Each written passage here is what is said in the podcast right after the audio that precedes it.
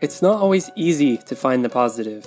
You might even need to search for happiness. Sometimes just a little inspiration can make the difference. Here, it comes from unexpected places.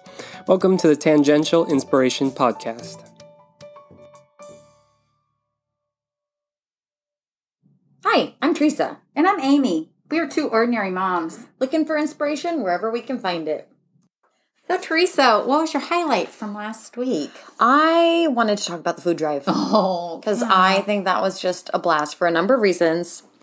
I love that, well, to get to spend the time with you. Oh, yeah. I did let my kids sleep in because I was worried if no one showed up, then they might be a little bit grouchy and you'd hear them, you know, grumbling a little bit. So I just love that as we're sitting there discussing how to make the next one better, Right, yeah. Up drives my mom's friend and a Bible study leader, Judy, with you know a ton of food and they had she had taken her grandchildren around Oh, and collected money in their sweet. neighborhood. So we got a money donation for the neighborhood house and food. And then i love that that one man who probably he appeared to possibly be homeless but Yeah. brought us food and said that everybody needs help sometimes. So i just left there totally inspired Me too. That's with the I people felt. that were bringing food. And then to have my girlfriend Diane and her partner Nancy drop it off for us and then send me a picture that it was being sent and taken by good hands just warmed my heart. Yeah, All me feels. too. I loved Judy had commented on Mother Teresa and oh, loneliness, Oh, yeah. and I knew, you know, I, I know quite a few Mother Teresa quotes, mainly Right. because she shares my name, or I guess I share her name. But I had to look up the one on on loneliness because I wasn't familiar with it. But she said we can cure physical diseases with medicine, but the only cure for loneliness, despair, and hopelessness is love. Oh, And I just love all of that because I think she was wise beyond her years.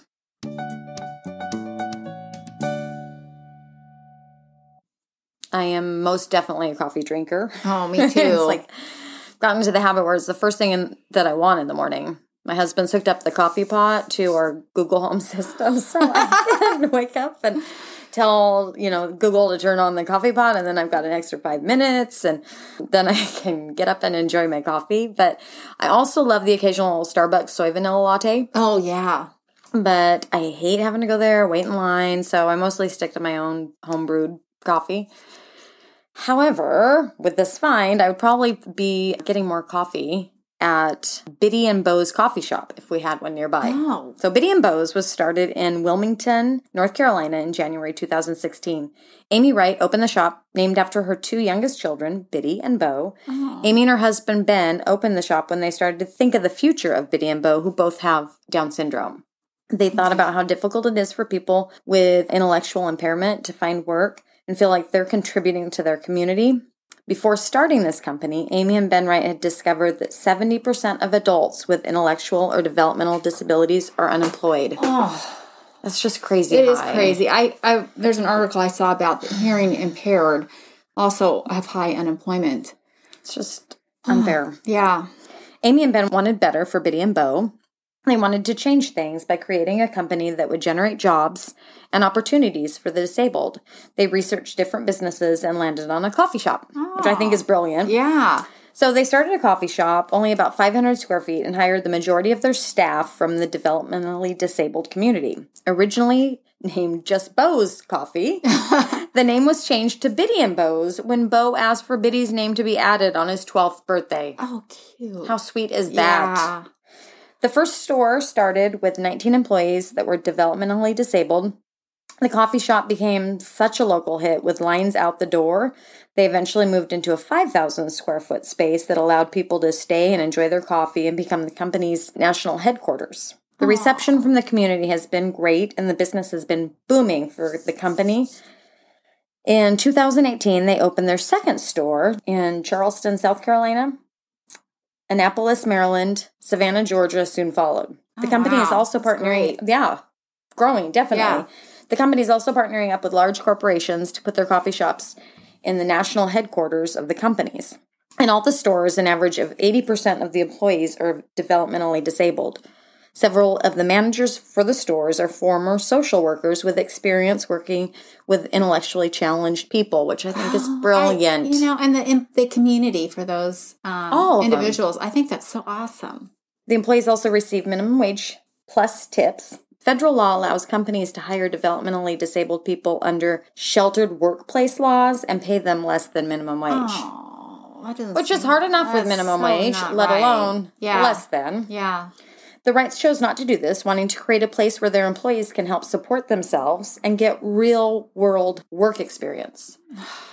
Bitty and Beau's is a nonprofit, and all the proceeds go to Able to Work USA, which is a nonprofit that pairs developmentally disabled workers with businesses across the country.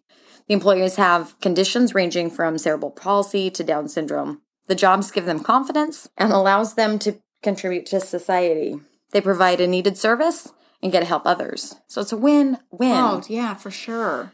Wright says, We always say it's more than a cup of coffee. It's a human's right movement. And the coffee shop's just a vehicle for making that happen. It's given our employees the respect they deserve. People have come from all over the world for coffee, and the main store keeps a map with pins to mark where the people have come from. Oh, Just like that. just like, our map for the podcast. Yay.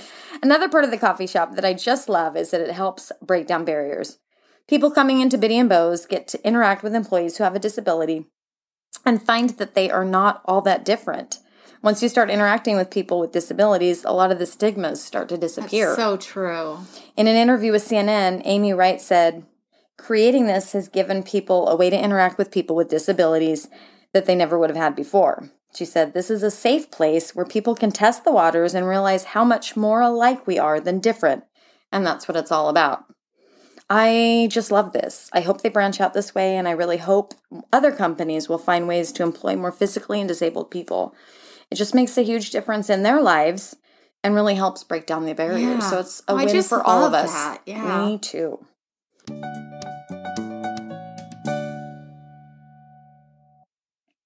I wanted to just circle back before I cover Irina Sendler way back to episode one Oh, wow. with Claudette Colvin, the young lady who refused to give up her seat on the bus well before Rosa Parks. I had noted an author that I found while researching her, Phillip Hoose.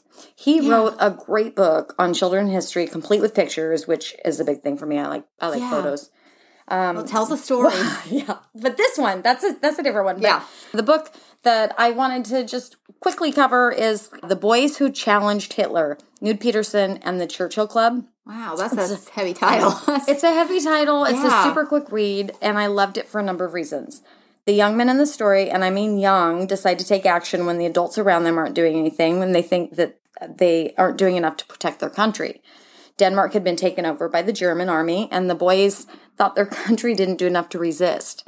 And apparently, Winston Churchill agreed because he was calling Denmark, quote, Hitler's tame canary. oh, So the Yeah. boys, they organized and strategically sabotaged German vehicles, power lines, buildings that had ammunition. I mean, these boys were wanted by the Wow. Germans because they were just causing chaos. Good. They yeah. were bold enough to sneak into restaurants that the German soldiers frequented and they'd steal their weapons when from the coat room. Oh so like Brave! really brave. I'm just mm-hmm. yeah, that's incredible. These boys were most definitely not violent, but they wanted to make it as difficult as possible for Hitler's men, and they did just that. I love the story because it's like a David and Goliath tale. These boys were definitely afraid, Right. Yeah. with good reason. Some more than others, but they didn't let that stop them from their mission. There's a page that includes pictures of the Churchill Club, and I found myself constantly going back to the real pictures of the boys and, and really just how young they were Yeah. and their bravery. You just have to listen to your heart. And these boys did just that, and then they acted. Spoiler alert. Yeah. If you don't want to know. I especially love the story because they survive. Oh, I mean, yeah. they they definitely had post traumatic stress uh, disorder Right. and different things of course, but from this, but I was worried about that since so many resistance fighters didn't survive. But just because they survived doesn't mean they didn't pay a price for their club. The boys were wanted for months and eventually arrested, where they were given rectal exams upon entry and two sheets of toilet paper. oh my goodness. I really hope that the sheets meant a different thing back then because that sounds just absolutely absurd. But they had, they got three slices of rye bread for breakfast, porridge for lunch, and a small portion of something hot for dinner. Knud Pedersen, who was interviewed during this whole book, Yeah. he lost 44 pounds, he said, in the first month or two. So they did not have food.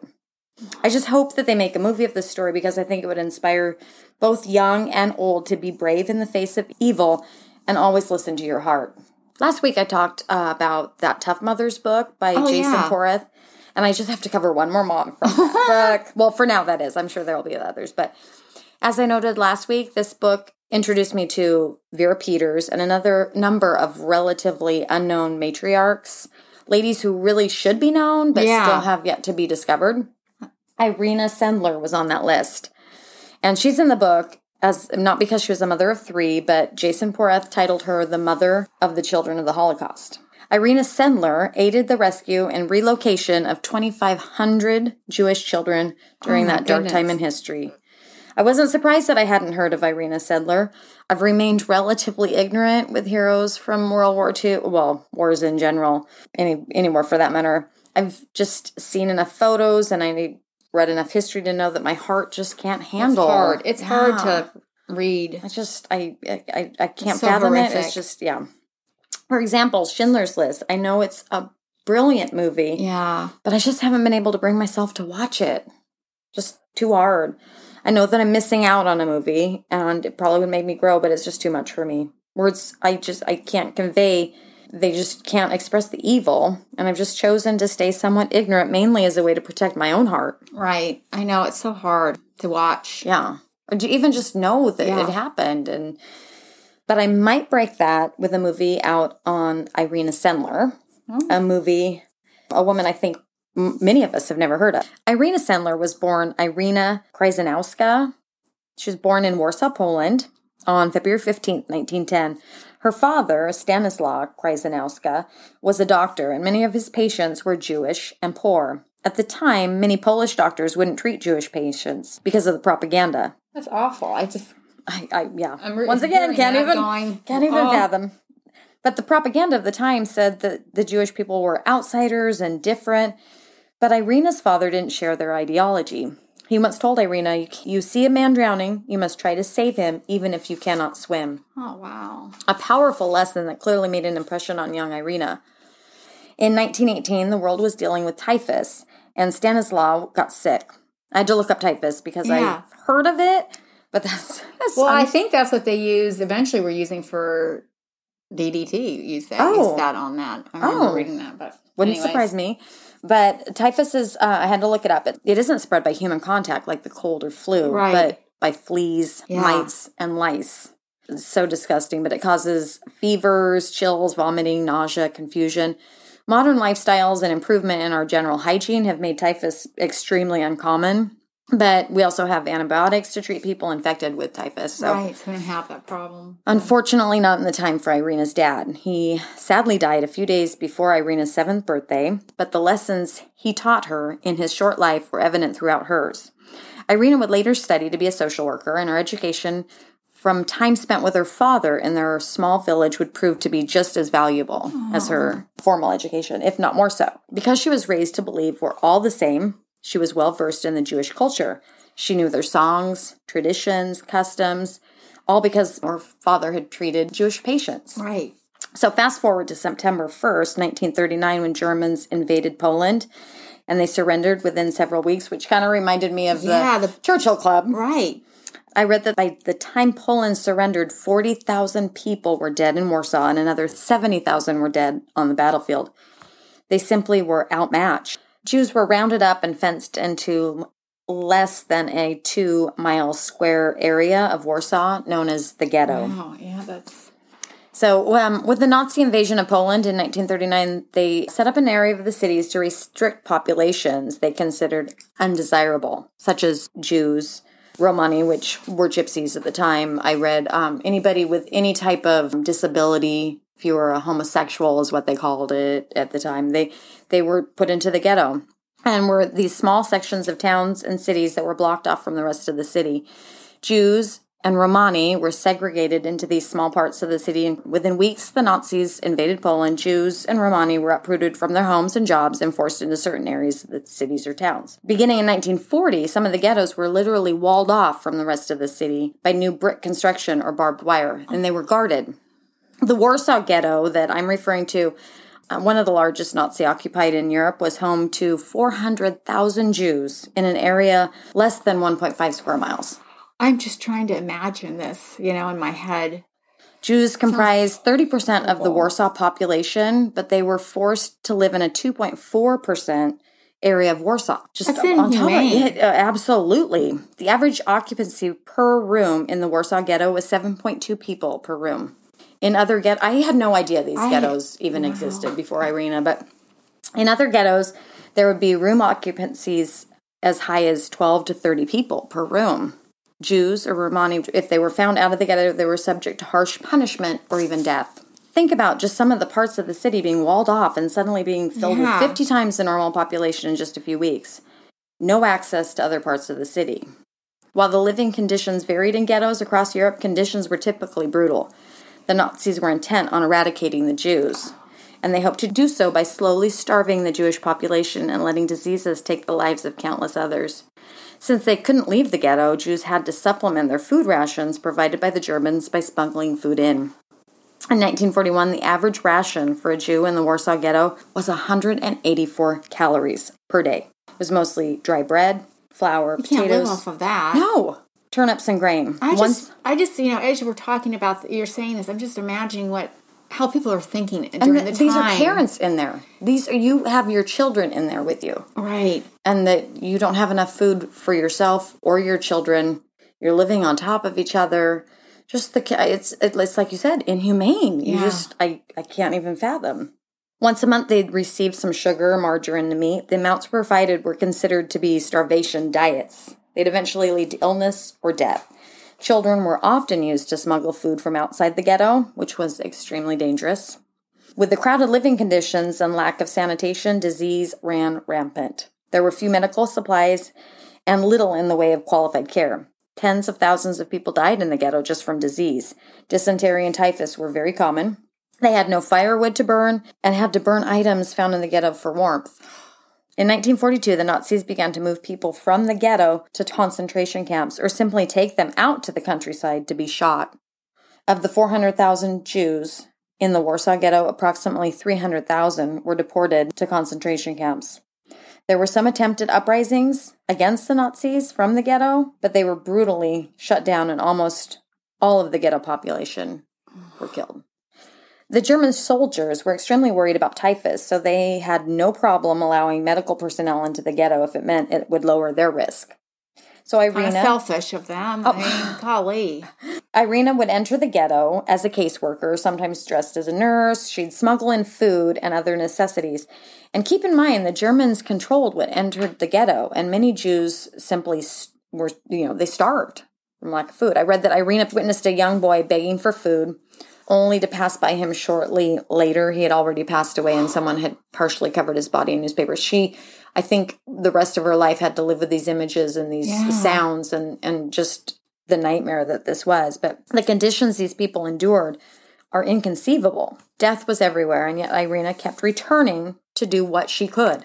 So brave. I mean, Very brave, and I love that that one seed that her Yeah. father planted in her. She just keeps going back to. I I can't imagine the picture that and and danger. Right. And she didn't have to do this. And what, she, No. what is she, like 30 at this point? I mean, if she's Yeah, going I, into I don't. I don't. 1910, I don't good know. question. To look into that. Yeah.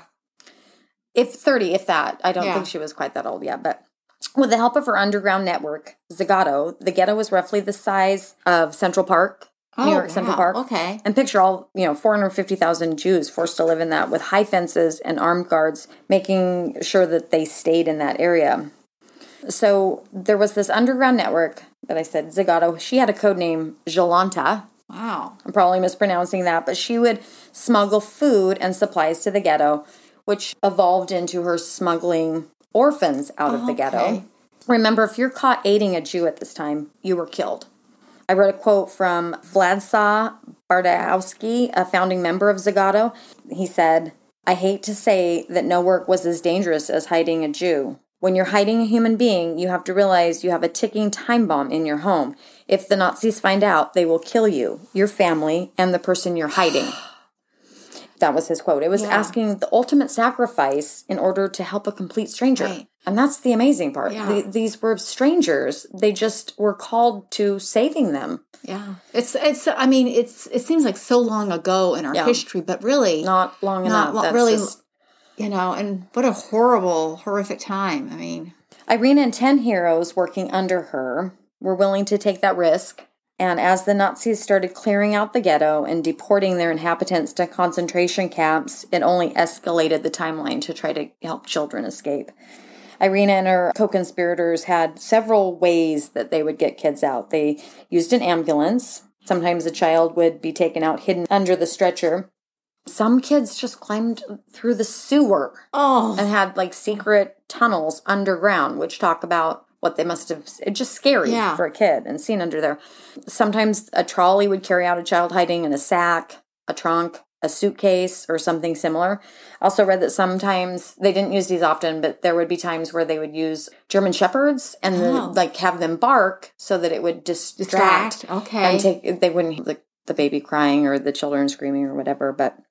Irina often had to convince the parents to let her take the children, oh or, or, you know, to they're release too afraid, I guess, Yeah. or And often she'd be asked by the parents if Irina could guarantee their safety, and she had to be truthful and point out that she couldn't guarantee her own safety. She wasn't Right. sure she'd survive leaving the ghetto, but at least if they turned their child over to her, it it had it gave them a little bit of hope that they might survive. There were times the parents asked to think about it, and Irina would return to the ghetto only to find that the family had been deported to a concentration camp. So it was too late. I just, I, I can't even imagine. The danger didn't end when they escaped the ghetto. There was the constant fear of being discovered. Jewish children were taught Polish songs, Catholic prayers, and were given new names and birth certificates, often of um, Polish children who had died. So they had records. Irina kept the children's identities on tissue paper hidden in the hopes that one day they would be reunited with their families, which I think is so Oh, sweet. Yeah. Unfortunately, that didn't happen since most of the parents died. She guarded the list with her life and had plans for every scenario to protect the identity of the children and her co conspirators. Thank goodness she was prepared for all sorts of scenarios, knowing that at any moment she could be taken away by the Gestapo. A fellow Zagato fighter had been arrested and tortured until she revealed Irina's name. And then and then she was killed. So Irina was arrested and sentenced to death, even though when they went to arrest her, they found no evidence at her home, which I think is pretty amazing. She had a um, Wow. She had money hidden from Zagato. Yeah. you know they collected money to help free the Jews, but she heard the boots approaching her door, and she quickly gave the list to her friend, and her friend tucked it in her shirt. Later, the friend buried the list to keep the secret. Irina was tortured for months. Both of her legs were broken, oh as well as her Yeah. feet. I mean, I read that later in her life she had to use a cane to walk after this. So this was a lifelong She was hurt sacrifice badly. Yeah. that she gave. She was taken out for execution, but to her surprise, she was freed.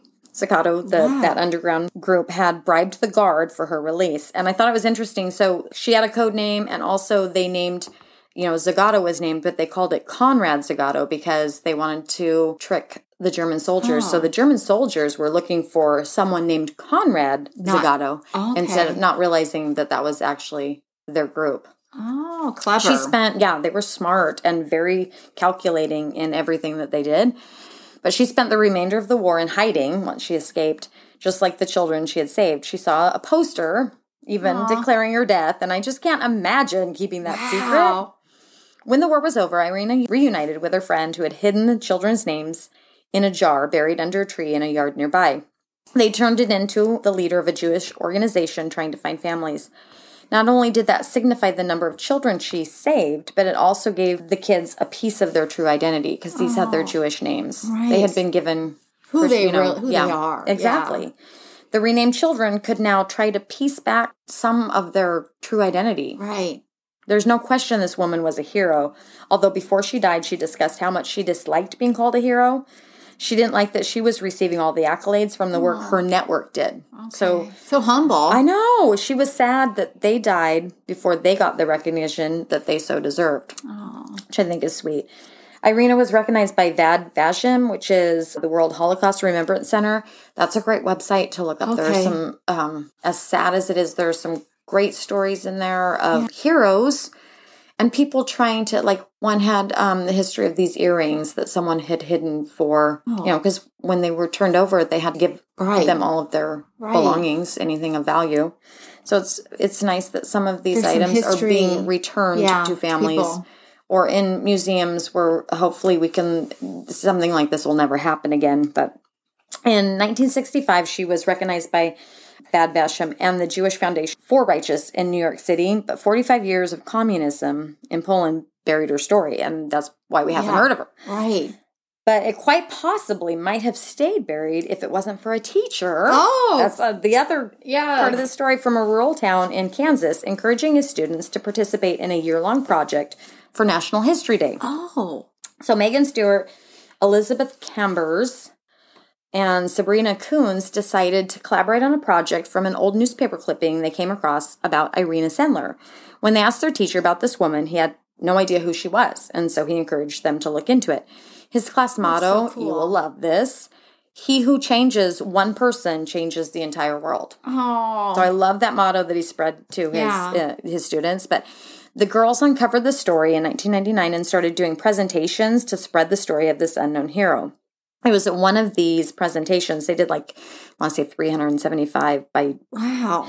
and in 2001, they after a presentation, there was a Jewish businessman asking the girls if they'd be willing to travel to Warsaw to continue putting the pieces of the puzzle oh, together Oh, that's really great. I and mean, interview Irina Oh. Sendler herself along with surviving children. Ah. So this performance was at a I love a- the closure on I know. that. I mean, you know, as sad sort as of. it is, but giving filling in the story, Right. I guess, for the victims. But the performance was at a large school district about 100 miles away from their school.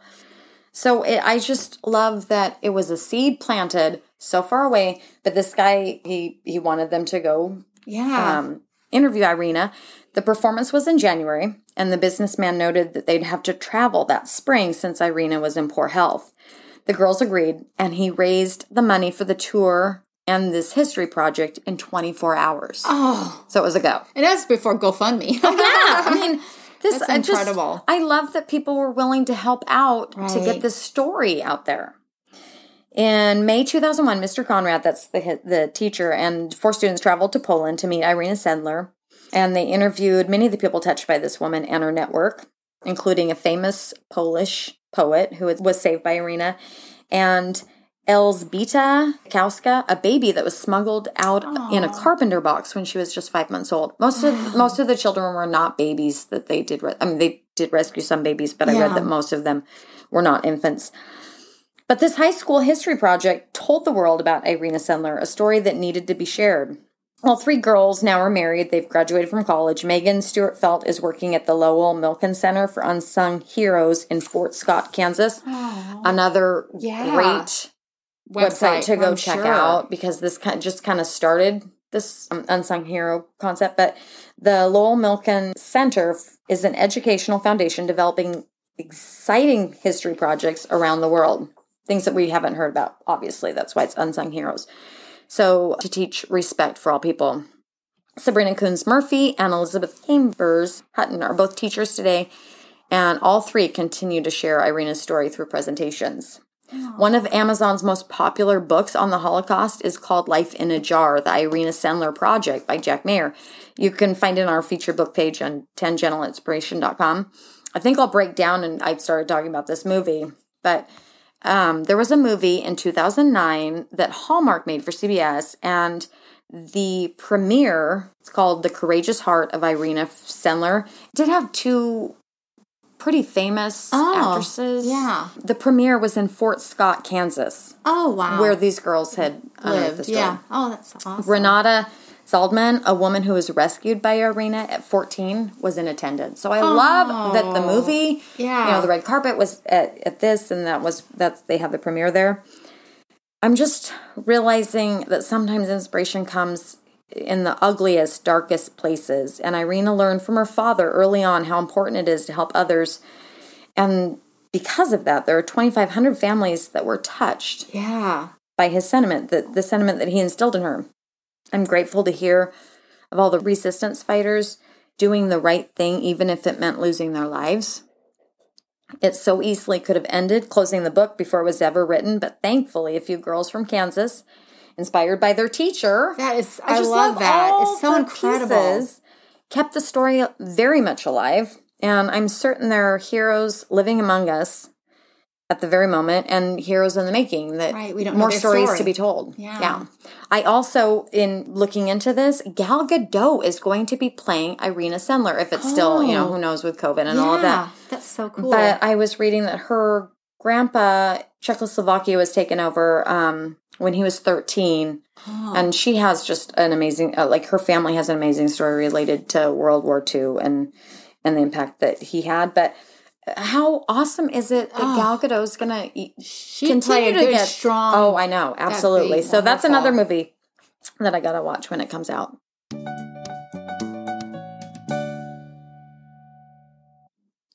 Sunday was Mother's Day, and I came across this story about Vicky Nguyen. She's an investigative journalist for NBC. Oh, Of course, she's on the Today Show. but she wrote, I wasn't even gonna ask because I, knew. Okay, but she wrote this lovely tribute to her mother. Her mother fled Vietnam to the U.S. with Vicky when she was just eight months old, so she could have a better life.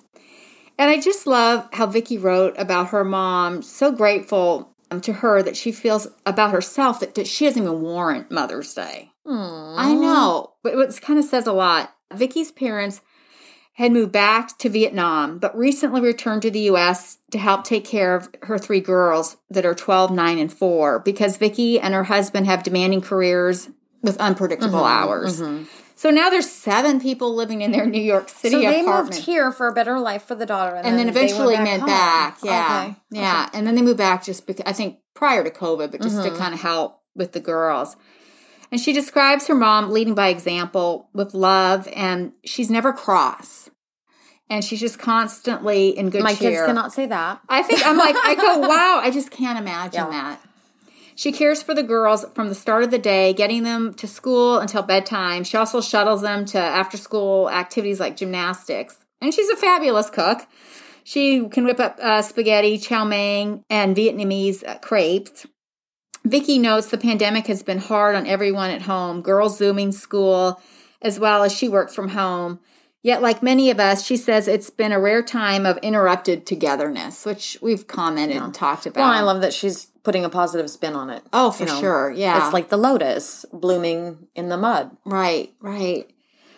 Her mom is in her 70s, and I just love her mom's joy. She treasures her time with her granddaughters. And I also appreciate Vicky's so appreciative of her mother. And when she's saying, So when Mother's Day comes, I celebrate all that my mom has given to me and all that she continues to provide. Hmm. I just love this story about a multi generation mm-hmm. family, their love, support of each other, especially is sweet, you know, during the crazy times. Yeah. Very sweet. Real beauty is of the heart. It's the glow that lights your face when you're doing something kind. It's the tears you cry in appreciation of someone else's pain. Real beauty is kindness, gratitude, and love. Roma Downey. Thanks for listening to Tangential Inspiration. We really want to hear from you. Email us your comments or story suggestions at tangentialinspiration at gmail.com or leave a comment on our website, tangentialinspiration.com. Our website has all our podcast episodes, show notes, stories, follow ups, and links to websites and books we talk about. Like and subscribe to us on your favorite podcast app, and you can also follow us on Facebook, Twitter, and Instagram. Have a great week.